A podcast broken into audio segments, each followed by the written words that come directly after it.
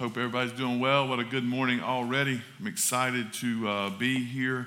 Excited to be able to partake again and be able to witness another baptism. We're thankful for what God is doing. I ask you to turn your Bibles to the book of Joel. Joel 3:16. I'm going to give you guys a minute to find it. Some of you take no shame today if you need to go to the front of your Bible and look up where Joel is and see what page number that's on. Me, I put a bookmark in there because I knew where I was going. Look at Joel 3:16. As you just saw, this Sunday begins the beginning of our summer series, Summer in the Minors. We're going to be looking at the minor prophets. And so today is an introduction. Next week we'll start. Each week we'll look at a different minor prophet. And today is the introduction. And that means there's going to be a lot of information. So I'm going to try to go through this as quickly as I possibly can and just try to get us context for the minors. It's important as we look through these books together that we understand what's going on in their context and in their place and all other things. So we're going to try to do that today. Then we're going to see the five themes really that run throughout the minor prophets and end together looking to the coming of Christ. And so ultimately that's what we're after. Joel 3:16 today will just kind of be a jumping off point for this introduction. And I think it does a good job of summarizing what's happening. Just to also note, as I feel like every Sunday is, so much going on in the life of our church. This Sunday we are celebrating graduation Sunday. So I think we have almost 30 seniors who are graduating. So we'll be recognizing them at the end of the service and praying for them as well. So we want to get through this. Joel 3:16. The prophet Joel writes, "The Lord roars from Zion and utters his voice from Jerusalem. And the heavens and the earth quake, but the Lord is a refuge to his people, a stronghold to the people of Israel." Let's pray together. Father, thank you so much for this day and this opportunity. We thank you for Lily, what we've already seen in her testimony of following after you with her life. God, we pray that that's the testimony of each and every one of us as we turn from our sins and trust you by faith completely. God, we pray as we look to your word today that you will be exalted in all of this. And as we look to your word, we'll see the necessity of understanding your word, growing in your word, learning from your word. All of these things, God. All of these things we ask by your grace and for your glory. We pray in Jesus' name. Amen. I'm sure to some of you, the name Bob Uecker is familiar. To some, you may not know Bob Uecker, but he was a mediocre baseball player. Had a mediocre career. 4 teams, 5 years, 200 batting average, 14 home runs, and 74 RBIs. That's it. Later in life, he would become well-known as a broadcaster. He would become well-known as an actor. In fact, if you ever saw the movie Major League, he's the one that says, "Just a bit outside," and we use that all the time. He would be well-known as a comedian. When asked about his unexceptionable career as a baseball player, he would often quip, "In 1962, I was named Minor League Player of the Year. It was my second season in the big leagues." Y'all will get that a little bit later.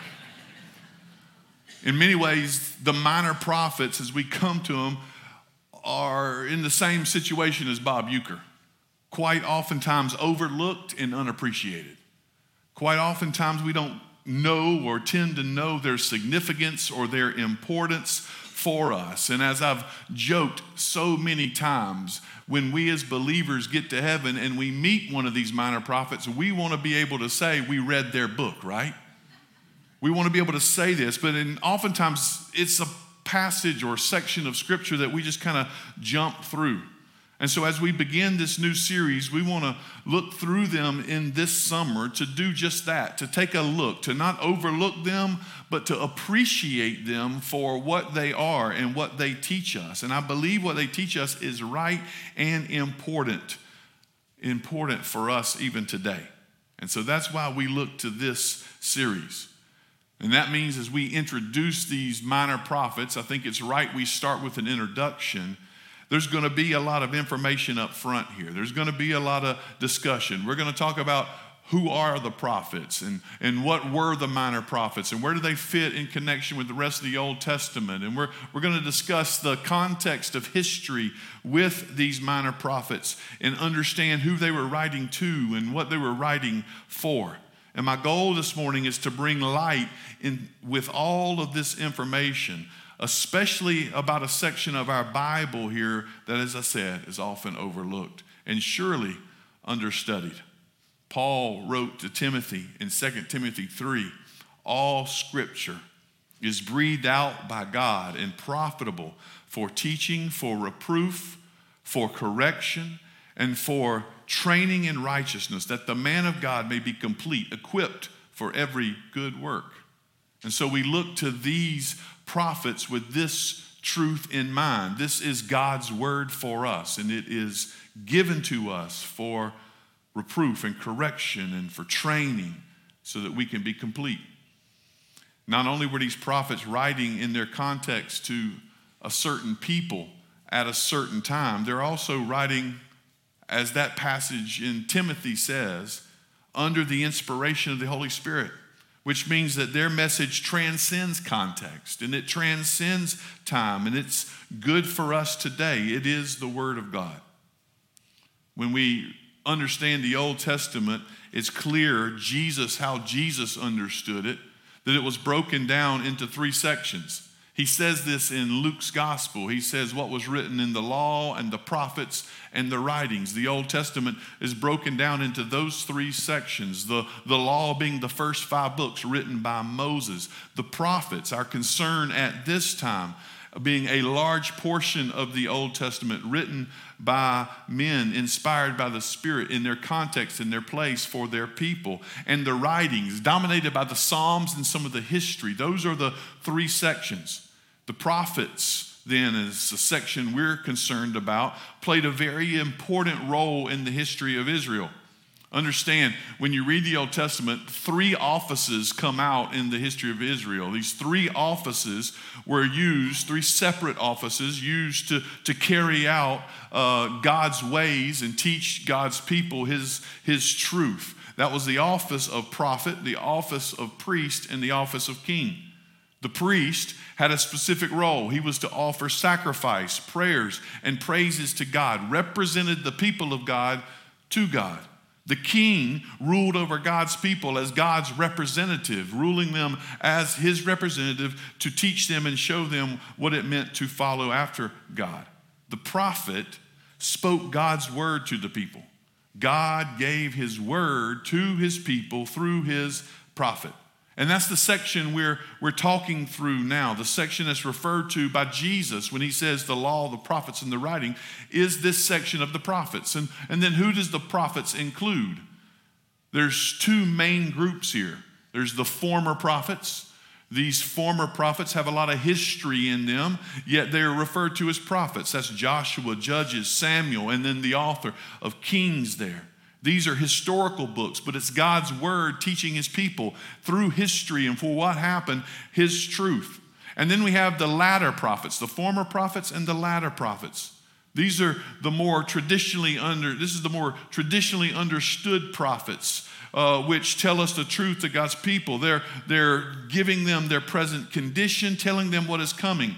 Isaiah, Jeremiah, Ezekiel, Daniel, and then the book of the 12.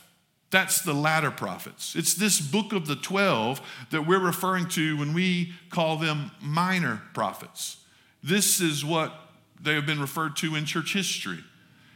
These minor prophets are Hosea, Joel, Amos, Obadiah, Jonah, Micah, Nahum, Habakkuk, Zephaniah, Haggai, Zechariah, and Malachi. Packaged in one book called the Book of the 12, these 12 prophets are called the minor prophets, not because they're less significant, just simply because they're shorter. The major prophets are longer writings and dealing with greater, bigger things. And then these prophets are shorter writings, and they've been packaged together as the Book of the 12. That's simply why they're called minor. Now, to understand these prophets and their writings, we must understand their context in the history of Israel. Israel is composed of 12 tribes. These 12 tribes of Israel reached their height and their power and their influence during the reign of David and Solomon. During David and Solomon's reign, they were influential all throughout their area. But after Solomon dies, Rehoboam takes his place. Rehoboam's policies are not well received, to say the least. This caused the 10 tribes, 12 tribes, there's 10 to the north. This caused the 10 tribes to rebel and break away from the south. And that becomes the northern kingdom, what's referred to in Scripture as Israel. The northern kingdom over the next 200 years would have 19 different kings, and all of them were bad. In fact, as it says, every one of those kings did what was evil in their own sight. They forsook the worship of the one true and living God. They raised up altars and sacrifices to other gods all throughout their territory. And because of their sinfulness and idol worship, in the year 722 BC, the Assyrians came in and conquered the northern kingdom. Hosea and Amos prophesy to the northern kingdom. They prophesy to this kingdom before this conquest comes, warning them of what is coming. That left two tribes in the south then. If the 10 went north and they rebelled and were taken off by the Assyrians, there's two tribes left in the south, Judah and the small tribe of Benjamin. These two together would just simply be known as Judah, being brought in because of Judah's size and Judah's prominence in the history of Israel. This was the southern kingdom. Judah had a mixed bag of kings. Some were good and some were bad. They stayed true longer, but soon even they rejected God. And because of this, in 586 BC, Babylon came in under Nebuchadnezzar and destroyed Jerusalem and the temple and took everyone to Babylon. Jerusalem was not completely flat. This was known as the exile period. Micah, Habakkuk, Zephaniah, Nahum, all of these prophesied to Judah prior to the exile. Haggai, Zechariah, and Malachi prophesied to Judah after the return from the exile. Now that leaves just a few books, Joel, Obadiah, and Jonah. And their prophecy to the people was true and sure, but their dates are not as clear and not necessarily as critical to their understanding. All of this history sets in context. Everything flows around what's happening so we understand who these prophets are. And throughout the summer, you will hear us referring to the northern kingdom or the southern kingdom or the exile or prior to the exile. You hear those things. Now, with all that as the background, and I'm sure with most of you still awake, I want to bring out and consider what these main points of these prophets are. So as we consider who they are and their context and their place, what are the main points that these prophets are bringing out to us throughout all of their books? And this is kind of an exercise of me reading through this, talking with others, reading commentaries and other things. What are some key principles? And I got 5 here, key main themes from the prophets. First, the prophets demonstrate the undeniable sovereignty of God. The undeniable sovereignty of God. David says in the Psalms, Psalm 135, whatever the Lord pleases, he does in heaven and on earth, in the seas and all the depths. The sovereignty of God is a bedrock truth of all of Scripture. And that's clear in the minor prophets as well. All of Scripture teaches us that God is in absolute control of all things. Nothing is outside of his power or his agency or his wisdom. All of it is under God's control. And that truth that's all throughout Scripture is played out in these minor prophets in a specific or a clear way.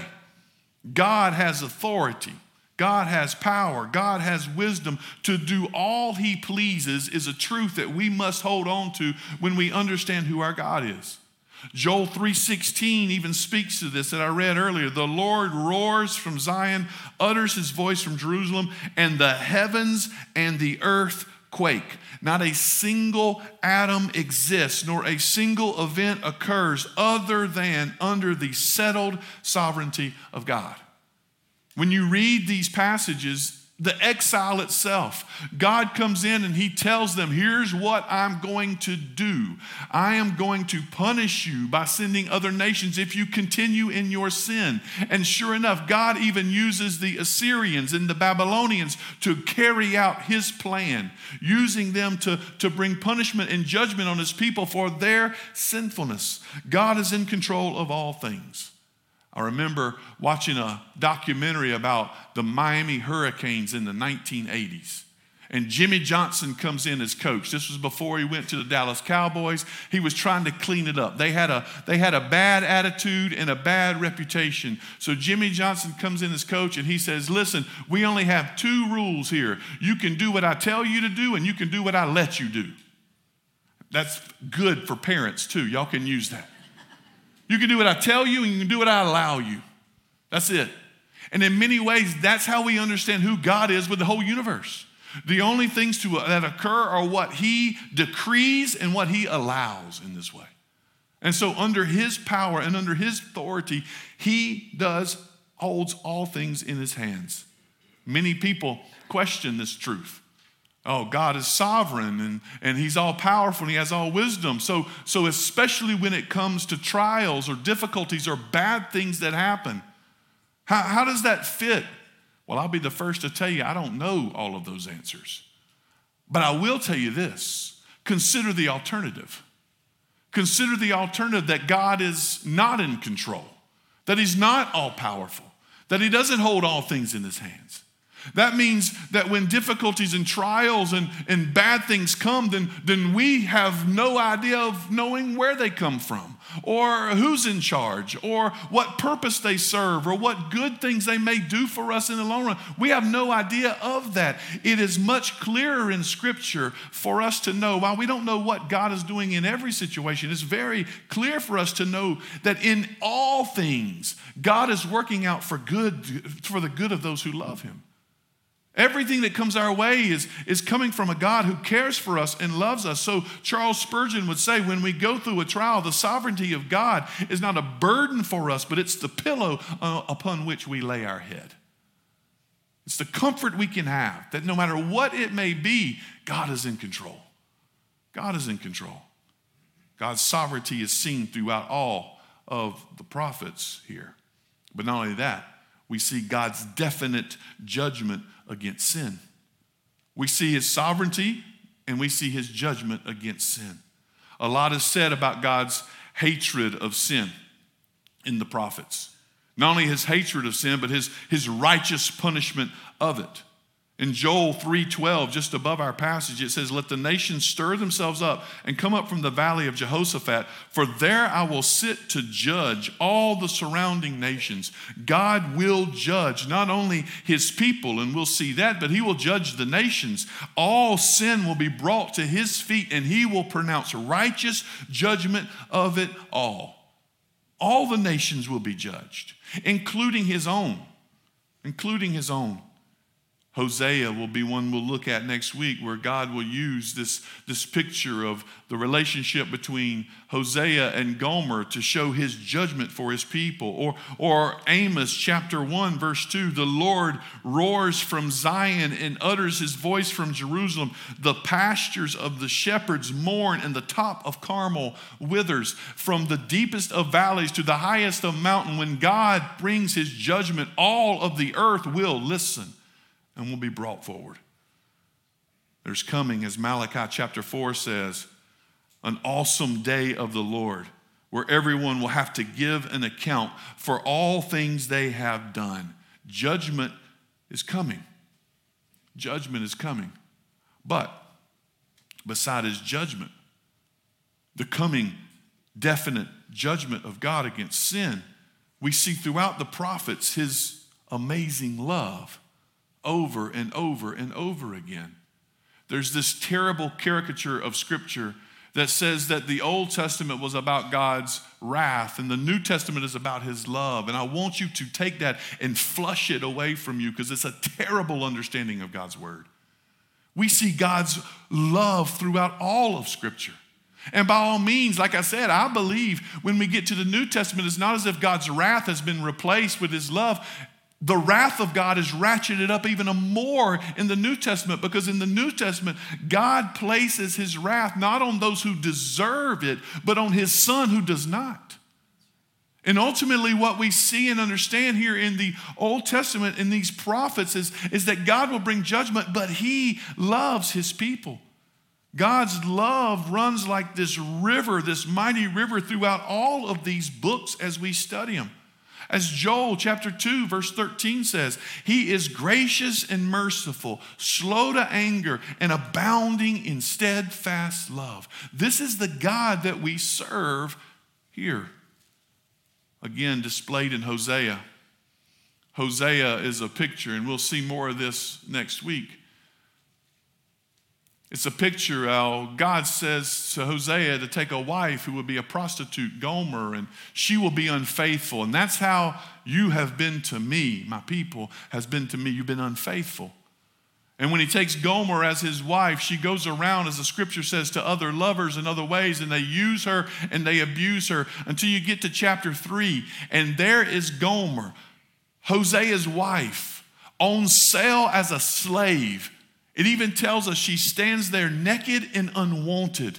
And those who she's run to no longer have any use for her or any care for her. And so she's standing on the auction block and no one is bidding for her until Hosea says, I will take her. And ultimately, that's exactly what we see. The love of God is displayed for his people when it was seeming as if they had run away, they had went to other lovers, they'd gone to other things. They've gone to other places, turned to everything but God, and then they were left undone and destitute. But God says, that's still mine. They belong to me. And his love is seen in calling her back out. As Zephaniah chapter 3, 17 says, the Lord your God is in your midst, a mighty one who will save. He will rejoice over you with gladness. He will quiet you by his love. He will exult over you with loud singing. The God of the universe looks at his people and rejoices, gives his love to them, and sings over them. This is the rejoicing power of God in the minor prophets, the love of God on display. Minor prophets teach us clearly that God loves his people in spite of his people's actions, in spite of what they do.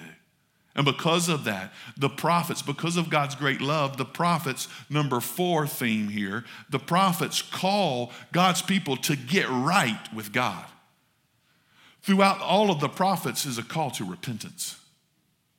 Your sinfulness has set you against him, but God loves you, so come back to him. That's the message of the prophets. Not just calling them to condemnation, but calling them to return. His love is gracious. His love is kind. His love is never ending. Come back to him. Quit going after other lovers. Quit going after other things. Come back to the one who truly loves you, who truly cares for you. Don't stand in his judgment. Return to him. From Hosea to Malachi, that becomes the theme. Return to the Lord. Come back to him. That's Hosea chapter 6. Hosea chapter 6, this beautiful picture of repentance says, come, let us return to the Lord, for he has torn us that he may heal us. He has struck us down and he will bind us up. After 2 days, he will revive us. On the 3rd day, he will raise us up that we may live before him. Let us press on to know the Lord. His going out is as sure as the dawn. He will come to us as the showers and as the spring rains that water the earth. Come, let us return to the Lord. The prophets most assuredly are warning about judgment against sin. That's true. But they're also calling us to repentance, to follow after a God who loves you and return back to him and receive that never-ending love of God. Now here at Taylor's, we've been clear so many times about what the gospel is. We try to put the gospel in everything. The gospel is life and salvation. And we say the gospel has 4 parts, basically. God, a holy, sovereign God who we must answer to. Man is sinful and has rebelled, and judgment is coming because of their sin. God's love comes to us, his love for sinners, because he is slow to anger and rich in love, and we are to return to him by response. God, man, Christ's response. Ultimately, what we see is these themes that pull themselves out of the minor prophets are the very same themes that we see running throughout all of the scriptures, Old Testament and New, of the promises of God and his good gospel to us. Though God is holy and sovereign and we have sinned against him and judgment is coming, there is a love that has come to redeem us and save us. So all of us must repent and follow after him and turn to him. The gospel itself is the theme of the minor prophets. And who is this one? I told you there was five. The one that sums all of this up. The prophets speak very clearly of the coming Messiah. Their theme is letting us know that there is one who is coming that will rescue you. There is one who is coming that will do what you cannot do. He will save you. He will redeem you. He will call you unto himself. There is one who is coming, and he will be like a lion. Like a lion. Now that fits in the greater context of Scripture. Genesis chapter 49, as Jacob is blessing his sons, he looks to Judah, become the leader of the tribe of Judah. And he says to Judah, there will be one that comes from you like a lion's cub. And he will be raised up, and all of his brothers will bow down to him, and the scepter will not pass from him. He will rule and he will reign, and his kingdom will be forever. And so all of us are looking then throughout Scripture for that lion of the tribe of Judah who would come and rule and reign forever. And we know that that lion that came for us is Jesus Christ himself, because Revelation 5 tells us, as John is looking for someone fit to open up the scroll, that elder comes and says, don't weep, John. There is one who is here. The lion of the tribe of Judah has conquered. And he points John to the throne where Jesus himself sits. Jesus is that lion. He's the one who comes to conquer. And the minor prophets tell us that he will return. And when he returns, he will roar like a lion. He will roar like a lion. I remember whenever my oldest son was young, we were living in Louisville, Kentucky, and we went to the zoo in Louisville, Kentucky. And I don't know if y'all have ever, I've been to the zoo, Riverbanks, that's where I grew up going to in Columbia. It's a nice zoo. Louisville Zoo is nice. It's really hilly, so if you're ever there, you might want to just get your good shoes on. And so we were there, and we were at the lion's den, right? And they're there, and there's just a fence. You know how it works. There's just this wooden fence here, and then there's a big ditch. And so from me to about middle of this section is a lion. And I'm telling Wiles, look, there's a lion right there. And we see the lion kind of sit up, and he's moving. So now it's exciting. And then all of a sudden, this lion sat up on his haunches, put his feet down, stretched out a little bit, and then let out a roar. And I cried. I don't know what Wiles did, but I think his face peeled off. It was the most terrifying thing I've ever heard. The inside shook. Y'all know what I'm saying? I mean, this thing was terrifying. And the only thing that saved me at the moment was the confidence in a ditch right in front of us. Well, could you imagine hearing that in the wild with no confidence of a ditch? When we get to the minor prophets, there says there's coming a day when the lion will roar. Look with me to Hosea, just a few chapters over, Hosea chapter 11. Hosea chapter 11, verse 10. They shall go after the Lord, and he will roar like a lion. And when he roars, his children shall come trembling from the west. They shall come trembling like birds from Egypt and like doves from the land of Assyria. And I shall return them to their homes, declares the Lord. Or even as we read earlier from Amos chapter 1, verse 2. All of these books are right here together, just a few pages apart. The Lord roars from Zion and utters his voice from Jerusalem. The pastures of the shepherds mourn, and the top of Carmel weeps. Here, these two passages show us that the Lord is going to roar when it's time. And when he does, two things will happen. In fact, Joel puts those two things together in our passage, Joel 3:16. The Lord roars from Zion, utters his voice from Jerusalem, and the heavens and the earth quake. But the Lord is a refuge to his people, a stronghold to the people of Israel. And so there's two things that's going to take place. One, when the Lord roars, there will be clear judgment. Everything will wither. Everything will melt away. The earth will shake. The heavens will shake. Judgment has come. But at the same time, when the Lord roars, he will be a refuge for his people. As Hosea says, the cubs will come running. Can you imagine this truth if you can? When the lion steps into the field,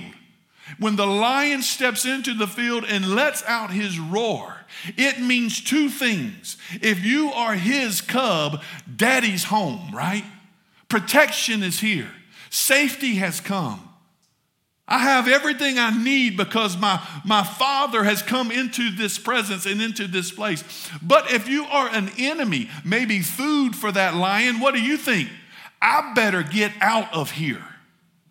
He says that's exactly what's going to happen. When the lion roars, there's only two kinds of people. Those consider that comfort and those that consider that terror. There's only two kinds. But my friends, I think if I can, let you know that these truths speak for us today, right? Because this is not just what the prophets were talking about. This is us. We're waiting on the lion to roar. These passages are pointing us not just to the first coming of the Messiah, but to the second coming of the Messiah. We're waiting on the time when the lion would roar for us. God is sovereign. He will judge sin. He has shown his love for us through Jesus, and God calls us to repent. For there is coming a time when repentance will no longer be possible. When the lion roars, the earth will shake, and his children will come home, and his enemies will flee. But notice that his enemies cannot get far enough away from him.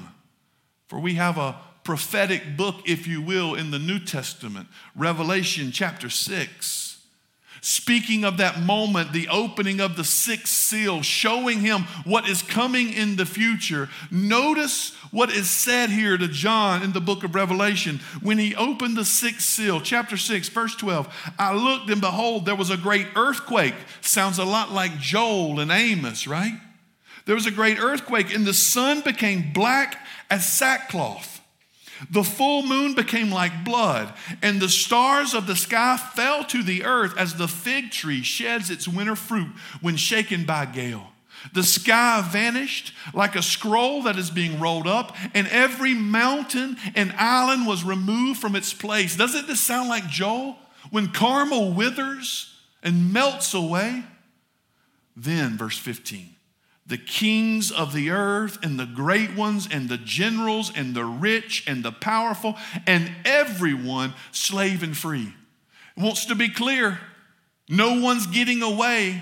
The most wealthiest, the most privileged, the most powerful of them all. Everyone hears this. No one gets away from it. And it says, they hid themselves in the caves and among the rocks of the mountains. Verse 16, in many ways is terrifying.